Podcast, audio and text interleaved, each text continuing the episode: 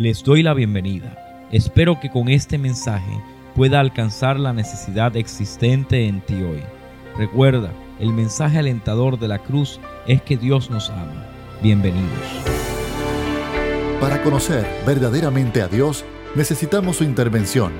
Bienvenidos al Ministerio Doctor Paz, el cual trae un mensaje alentador y donde el Doctor Luis Paz abre su corazón y presenta cómo Dios nos ha perdonado y redimido. Como iglesia nos preparamos hacia unos nuevos horizontes, un camino por el cual la iglesia nunca había andado. Y es el hecho de que en el 2021 vamos a tener lo que se conoce como la iglesia post-COVID. Hemos trabajado durante todo el 2020, una época donde Ah, la iglesia se insertó en medio de una pandemia, se insertó ante la necesidad de tener que eh, realizar diferentes cambios en nuestra manera de poder llevar los cultos. Muchas iglesias a través de las redes sociales hubo un redescubrimiento de estas herramientas que Dios nos había dado. algunas personas pudieron tener alguna resistencia, otras pudieron comenzar a, a, entrar a este mundo de las redes sociales y nos dimos cuenta que teníamos la capacidad de alcanzar a tantas personas. Pero mientras todo eso estaba ocurriendo, la sociedad fue cambiando. El 2020 ha cambiado la manera de pensar, la manera de vivir de cada persona que vive en este planeta y Puerto Rico no es la excepción. La iglesia necesita entonces mantenerse desde una perspectiva de pertinencia en la cual pueda darle a la gente que viene a ella la capacidad de encontrarse con Dios. La misión de la iglesia, la misión que Dios le da a la iglesia a través del llamado de Jesucristo es ir por el mundo, predicar el mensaje bautizad en el nombre del Padre, del Hijo, del Espíritu Santo, hacer discípulos a todas las naciones. Cada uno de estos imperativos que Cristo le da a sus discípulos en la gran comisión es la misión que tú y yo tenemos. Ahora bien, es importante recalcar algo y con esto quiero comenzar mi reflexión en esta noche. La cuarentena, la pandemia, el COVID-19 no fue algo que se le salió de control a Dios. Es interesante poder mirar la literatura de cada uno de los expositores bíblicos que se han dado la tarea de examinar el comportamiento del COVID-19 desde una perspectiva teológica y el primer endamiaje que necesitamos establecer a la hora de poder traer una sociedad que se levanta post pandemia es el hecho de hacer ver constantemente que la pandemia no se le salió de control a Dios. Por el contrario, dentro de la omnisciencia, que es un atributo de nuestro Dios, Él pudo ver, a Él vio el desarrollo de la pandemia. Ahora, podemos entrar en diferentes análisis y decir, bueno, si Él la vio, ¿por qué no la impidió? ¿Por qué Dios permite que las cosas malas ocurran? Bueno, yo creo que eso se debe de mirar con otro cristal. ¿Por qué nosotros sabiendo que hay un Dios bueno, hay un Dios que quiere el bien para nosotros, insistimos en darle la espalda a Dios?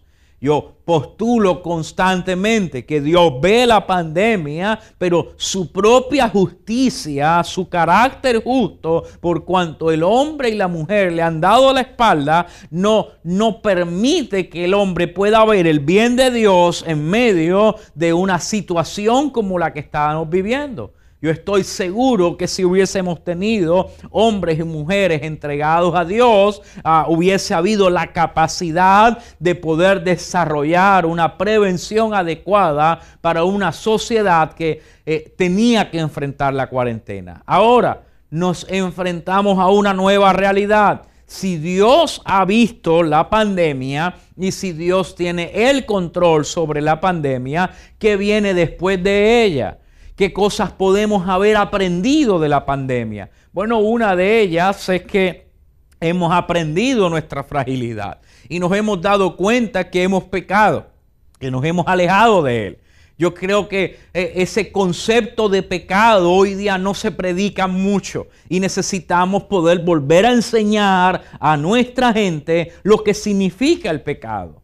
Pecado es todo aquello que va en contra de la voluntad de Dios. Pecado es todo aquello que va en contra de lo que el designio divino ha establecido sobre nosotros. Y si yo conozco el corazón bueno de mi creador, de el diseñador de mi vida, yo puedo mirar entonces que el pecado viene a alejarme de la voluntad de Dios. Cuando yo dejo de predicar contra el pecado, yo puedo, eh, permito que cualquier cosa sea establecida, que cualquier cosa sea permisible y por lo tanto hay un desenfreno en nuestra sociedad. Hoy día tenemos una sociedad polarizada porque no hay un centro por el cual se pueda caminar.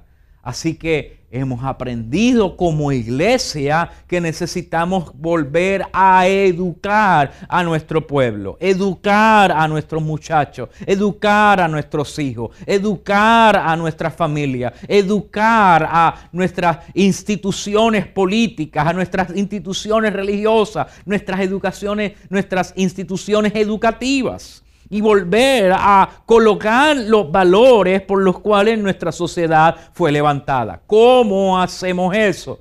Necesitamos entonces agarrar la palabra inspirada por Dios y darle la autoridad que la palabra merece. Tenemos que echar a un lado nuestros desbalances doctrinales y volver a la doctrina principal del Evangelio. Cuando yo miro las escrituras y su historia, yo me doy cuenta que eso fue lo que hicieron los padres de la iglesia. En medio de muchos ideales e ideas que estaban hablándose en los primeros siglos, los padres de la iglesia, los padres apostólicos, decidieron darle una estructura a la iglesia, a la enseñanza de la iglesia, para que se conociera lo que tú y yo como cristianos somos y creemos. Eso levantó una sociedad poderosa, fuerte en la fe, dispuesta a permanecer firme hasta el final.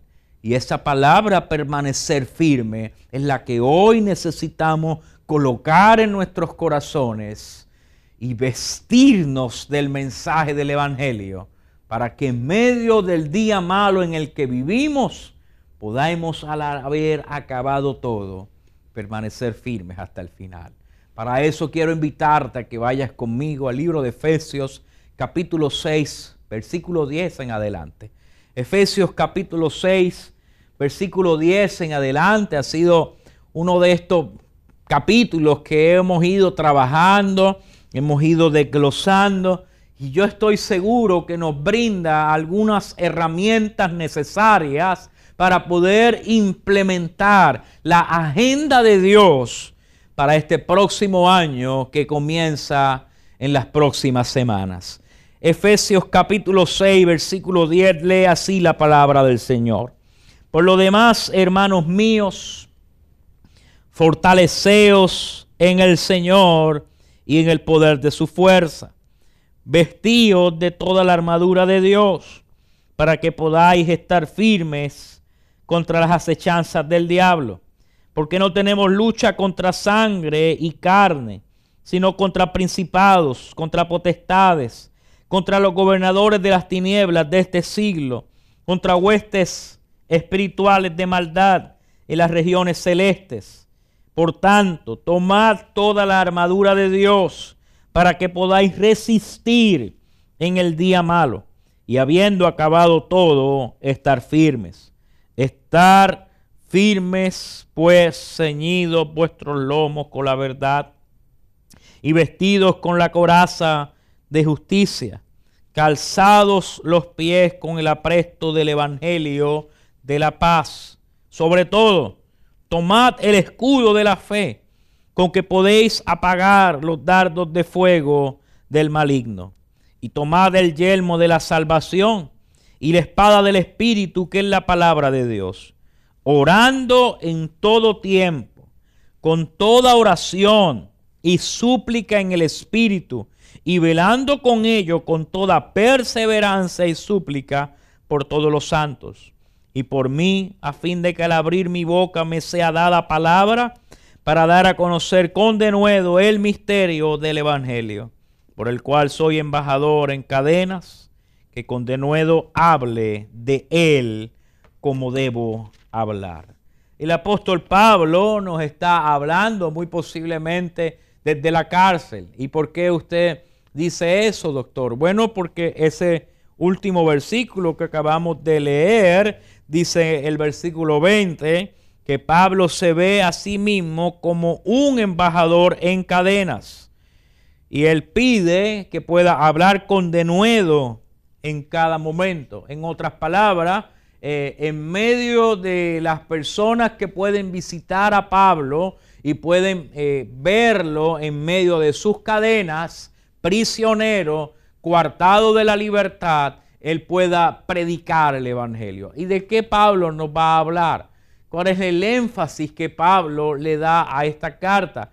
Bueno, la carta de Efesios, como hemos hablado anteriormente, es una carta doctrinal, es una carta de enseñanza una carta en la cual establece la doctrina del Evangelio, la doctrina del cristianismo y el comportamiento del pueblo cristiano establece quiénes somos en Cristo, quién es Cristo para la iglesia, cuál es la salvación que Él nos ha dado, cuál es el gobierno de la iglesia, cuál es el comportamiento de la iglesia. Y en medio de ese proceso, el apóstol Pablo llega a este capítulo 6, el cual hemos venido hablando, que es una conclusión en la cual Él hace un llamado a resistir en el día malo. ¿Y por qué tenemos que comenzar de esa manera? Porque la vida cristiana es una vida de resistencia constante. Pensar que la vida cristiana es yo creer que Dios me ha dado todo y por lo tanto estoy en una transición en la vida porque ya lo tengo todo seguro en Él, es menospreciar lo que el texto bíblico nos está diciendo. Pablo le dice a los hermanos efesios, ¿saben algo? Yo me he dado cuenta que constantemente hay problemas, que constantemente hay situaciones difíciles que tenemos que enfrentar. Vivimos en un mundo donde hay situaciones difíciles, donde hay momentos de necesidad y necesitamos armarnos de tal manera que yo pueda resistir las malas noticias hablarle a uno de nuestros muchachos cuando tiene que perder a su papá y a su mamá y preguntarnos por qué Dios permite esas cosas. Hablar acerca de los asesinatos que hay día a día hablar acerca de la corrupción gubernamental, hablar acerca de los cantidad de personas, de jóvenes que mueren por causa de las drogas, sin el concepto adecuado de la resistencia que la iglesia debe de mantenerse predicando, es vivir de espalda a una realidad. Queridos hermanos, necesitamos volver a enseñar en nuestros púlpitos no un mensaje triunfalista, sino un mensaje de resistencia en el cual la iglesia se comporte, vive y atraviese esta vida con una persistencia constante en el cual el mensaje del Evangelio pueda ser el norte de cada uno de aquellos que le servimos. Doctor, enséñemelo en estos textos. Por favor, ve conmigo al versículo 11. Versículo 11, por favor. Vestíos de toda la armadura de Dios. Por favor, el versículo 11. Vestíos de toda la armadura de Dios. ¿Para qué? Para que podáis estar firmes ante, contra las acechanzas del diablo. Vamos a dejar el enemigo por un momento. Mire el énfasis que Pablo da. En el versículo 11 dice, para que podáis estar firmes. Porque yo tengo que constantemente estar colocándome la armadura de la que él va a hablar. Porque hay una lucha que se libra. Una lucha que constantemente tenemos que tener y busca que tú y yo no nos mantengamos firmes en lo que Él ha diseñado para nosotros. Voy a explicarlo para que lo puedas entender. Estamos ante vientos huracanados constantemente. Y Pablo está diciendo, venir a Cristo no te libra de los vientos huracanados, no te libra de que la tierra vaya a temblar, no te libra de las malas noticias. Pero la armadura que Pablo quiere que la iglesia pueda tener, su énfasis y su propósito no es la de librarnos del mal, sino para meternos dentro del mal que hay en la sociedad y el mal que hay alrededor nuestro no pueda destruir la fe en la que hemos puesto nuestra confianza.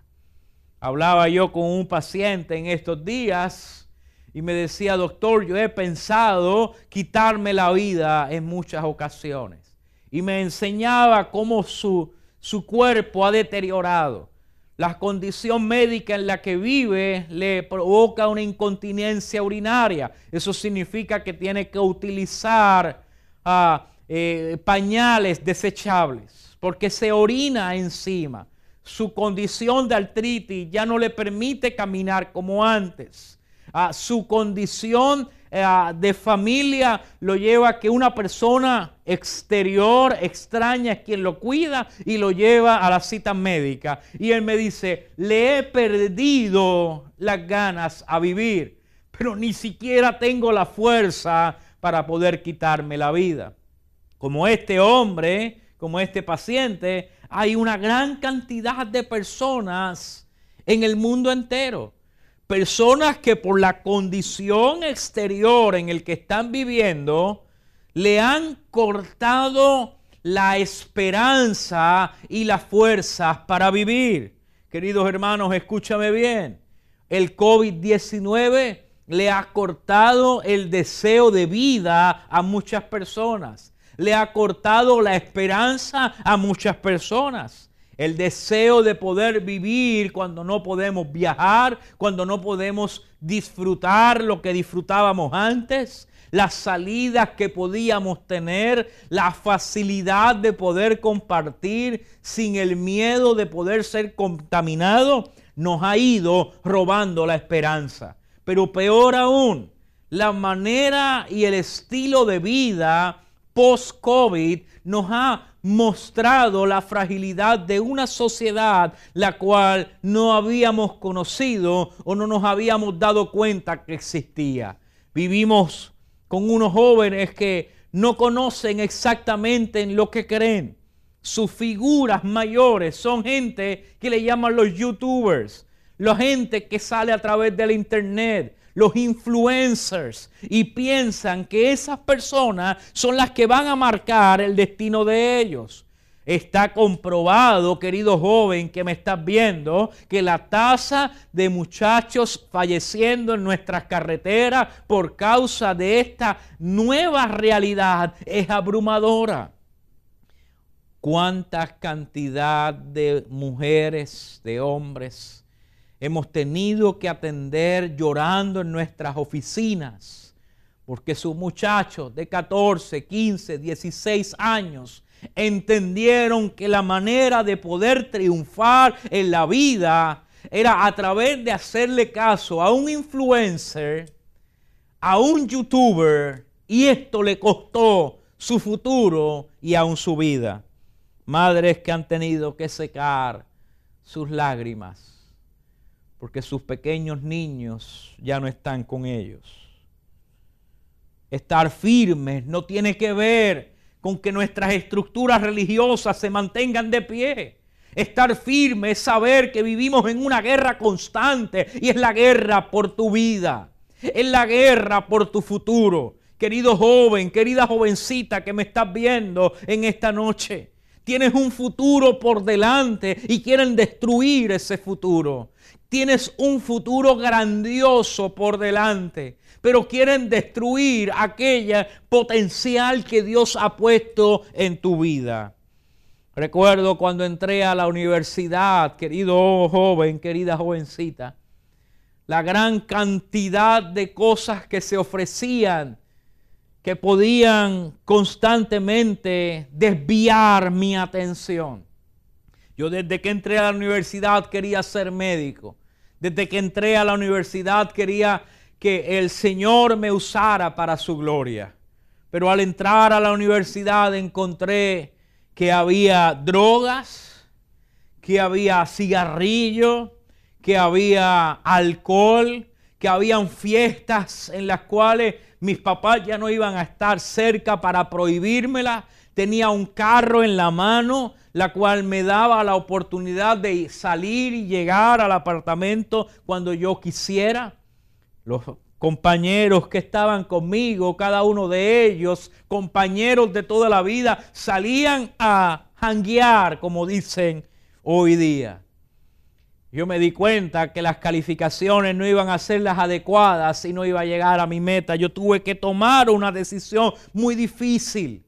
Mudarme de apartamento, cambiarme de lugar, irme a un sitio solo con una familia de la casa. Y muchos de mis compañeros me dijeron anticuado, me dijeron ah, no quieres compartir con nosotros y perdí algunas amistades en el proceso.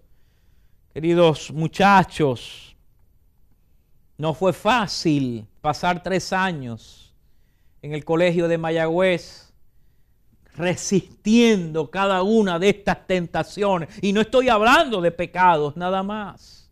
Voy a repetir, pecado es todo lo que te aleja de la voluntad de Dios.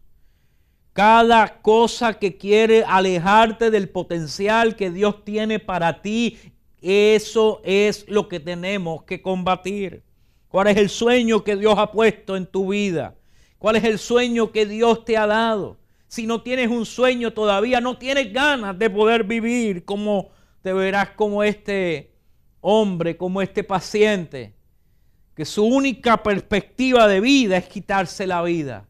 Dios quiere darte un sueño. Dios quiere darte un propósito por el cual vivir. Dios quiere entregarte sus propósitos. Búscale a Él de todo corazón. Esa fue mi decisión cuando estaba en Mayagüez. Oh, querido joven, no fue fácil, pero en tres años pude terminar mi bachillerato. Fui aceptado en la escuela de medicina. No fue fácil la escuela de medicina. Pero los cuatro años pude graduarme de la escuela de medicina y tuve la oportunidad al entrar en mi especialidad de conversar con algunos compañeros que todavía a esa altura se encontraban completando sus bachilleratos. Y me decían, Luis, si hubiésemos seguido el camino tuyo, no nos hubiésemos atrasado tanto. Queridos hermanos, escúcheme bien, yo no estoy hablando acerca de lo grande que pude yo hacer. Yo estuve muy frágil y la gracia de Dios me agarró. La gracia de Dios me sustentó. La gracia de Dios me salvó. Pero querido joven que me estás escuchando en esta noche, este mensaje es para poder llegar a tu corazón.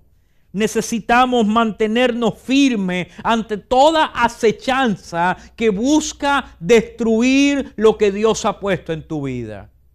Vendrán problemas familiares. Vendrán problemas económicos, vendrán problemas de salud, habrá acechanza constantemente. Y usted se preguntará, ¿por qué me está pasando esto? Es porque hay una guerra allá afuera que busca minar tu mente, minar tu corazón, minar tu alma y cortarte los pasos para que no puedas alcanzar el potencial que Dios ha puesto en tu vida para que puedas brillar para la gloria de Dios.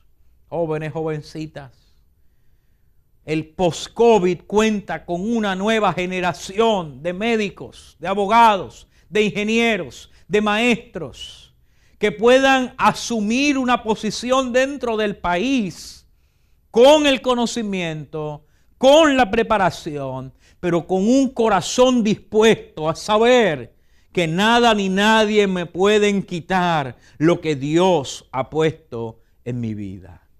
Ahora hago un llamado a los padres. Vale la pena tomar tiempo para pasar con nuestros jóvenes. Hay una guerra que se está librando en el 2020 para destruir la sociedad que Dios quiere para el último tiempo antes de la venida de Cristo. Y mientras tú y yo nos lamentamos por el COVID-19, tenemos en nuestras casas niños y niñas que serán el futuro de un país que necesita ser levantado y nosotros estamos jugando al lamento, al lloro y al por qué ha pasado esto. Dios nos está llamando a tener una iglesia firme. Y para afirmar la iglesia necesitamos garantizar la nueva generación que llevará el batón, que llevará el fuego del Espíritu hacia un nuevo tiempo en nuestra isla queridos hombres, queridas mujeres, que ya las canas están en sus cabezas. Este no es el momento del lamento, este es el momento de enrollarnos las mangas, armarnos con toda la armadura de Dios y rescatar a nuestros jóvenes para Cristo. ¿Cómo los vamos a rescatar? Yo necesito vestirme de la armadura de Dios. Necesito vestirme de la sabiduría que viene del cielo. Y en los próximos programas tocaremos la armadura. Pero yo necesito que lo primero que te grabes en el corazón es que necesitas entender a esta nueva sociedad. Necesitas entender cómo piensan, cómo hablan, cómo visten, cómo, cómo se desenvuelven. Cuáles son las cosas profundas de su mente, de su alma, de su corazón. Y en medio de ese pensamiento puedas asimilarte a ellos para que ellos se asimilen a ti. Voy a repetirlo para que lo puedas entender. Jamás podremos llegar a una nueva sociedad si aquellos que ya tenemos canas y el pelo se nos ha ido cayendo, suframos un Pentecostés en el cual la gracia y el poder del Espíritu nos ayuden a hablar en el idioma que se habla en las calles y puedan entendernos cuando le hablamos. El enemigo busca que la sociedad que vamos atravesando no nos sintamos lo suficientemente firmes como para poder hablarle a la sociedad entrante. Y constantemente estaremos mirando nuestros errores, nuestros fracasos, nuestras debilidades. Y cuando yo me mire en mis debilidades, no tendré cómo poder trabajar con nuestros muchachos. Porque me sentiré vulnerable ante el señalamiento que ellos nos puedan dar. Padre, es momento de pedirle perdón a nuestros hijos. Voy a repetirlo. Padres, es momento de que tomemos la oportunidad de sentarnos en nuestras casas y pedirle perdón a nuestros hijos por los errores que hemos cometido con ellos. Doctor, ¿por qué eso? Porque tienes que ser libre en el nombre de Jesús. No puedes seguir cargando con las ataduras de aquel que te ha hecho libre. Y necesitas quitártelo, recibir el perdón de tus hijos. Pero más allá, ese tiempo de perdón permitirá que tu familia se fortalezca en la fe. Tus hijos vuelvan a mirarte con otra perspectiva. Hombres, mujeres, no les dije que iba a ser fácil, pero nuestra lucha no es contra carne ni sangre. Es contra principados, contra potestades, contra gobernadores de las tinieblas y la manera de poder eliminar a cada una de estas acechanzas del enemigo es estando firmes en los postulados del Evangelio. Y tú y yo tenemos que hacerlo para la gloria de Dios. Nos va a costar. Nos va a costar sufrimiento, nos va a costar lágrimas, nos va a costar el, alma. Pero queridos hermanos, será sumamente gratificante cuando veamos nuestros hijos ocupar los altares cuando veamos en los próximos cinco o diez años una nueva generación levantándose y preparando sus vestiduras para el momento de sonar las trompetas. Yo quiero invitarte ahí donde estás. Primeramente, el primer llamado es para los jóvenes. Jóvenes, que nadie robe lo que Dios ha puesto en sus vidas Hoy, queridos hermanos, queridas hermanas, es el tiempo de que te prepares, que te afirmes en la fe, que conozcas, que estudies, que te prepares en conocimiento, en sabiduría, que te formes como un hombre, como una mujer llena del Espíritu, que tus preguntas sean contestadas y puedas, y puedas conocer al Dios que te ama.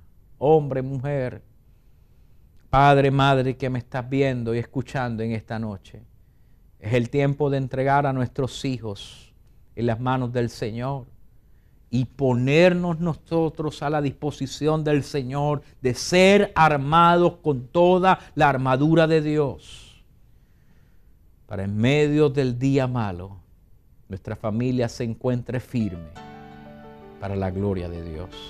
Inclina tu rostro, oremos al Señor. Padre, gracias. Porque hoy podemos hablar al corazón de tu iglesia, al corazón de tu familia, al corazón de hombres y mujeres, Señor, que el COVID-19 ha revelado el día malo y nos ha tocado vivirlo, Señor. Pero hoy, Señor, vemos en tu palabra que podemos estar firmes contra toda acechanza que nuestro enemigo puede tener. Esa firmeza solamente viene por tu espíritu. Permítanos descubrir cada herramienta dada por ti y permítenos hacerlo para tu gloria. En el nombre poderoso de Jesús. Amén.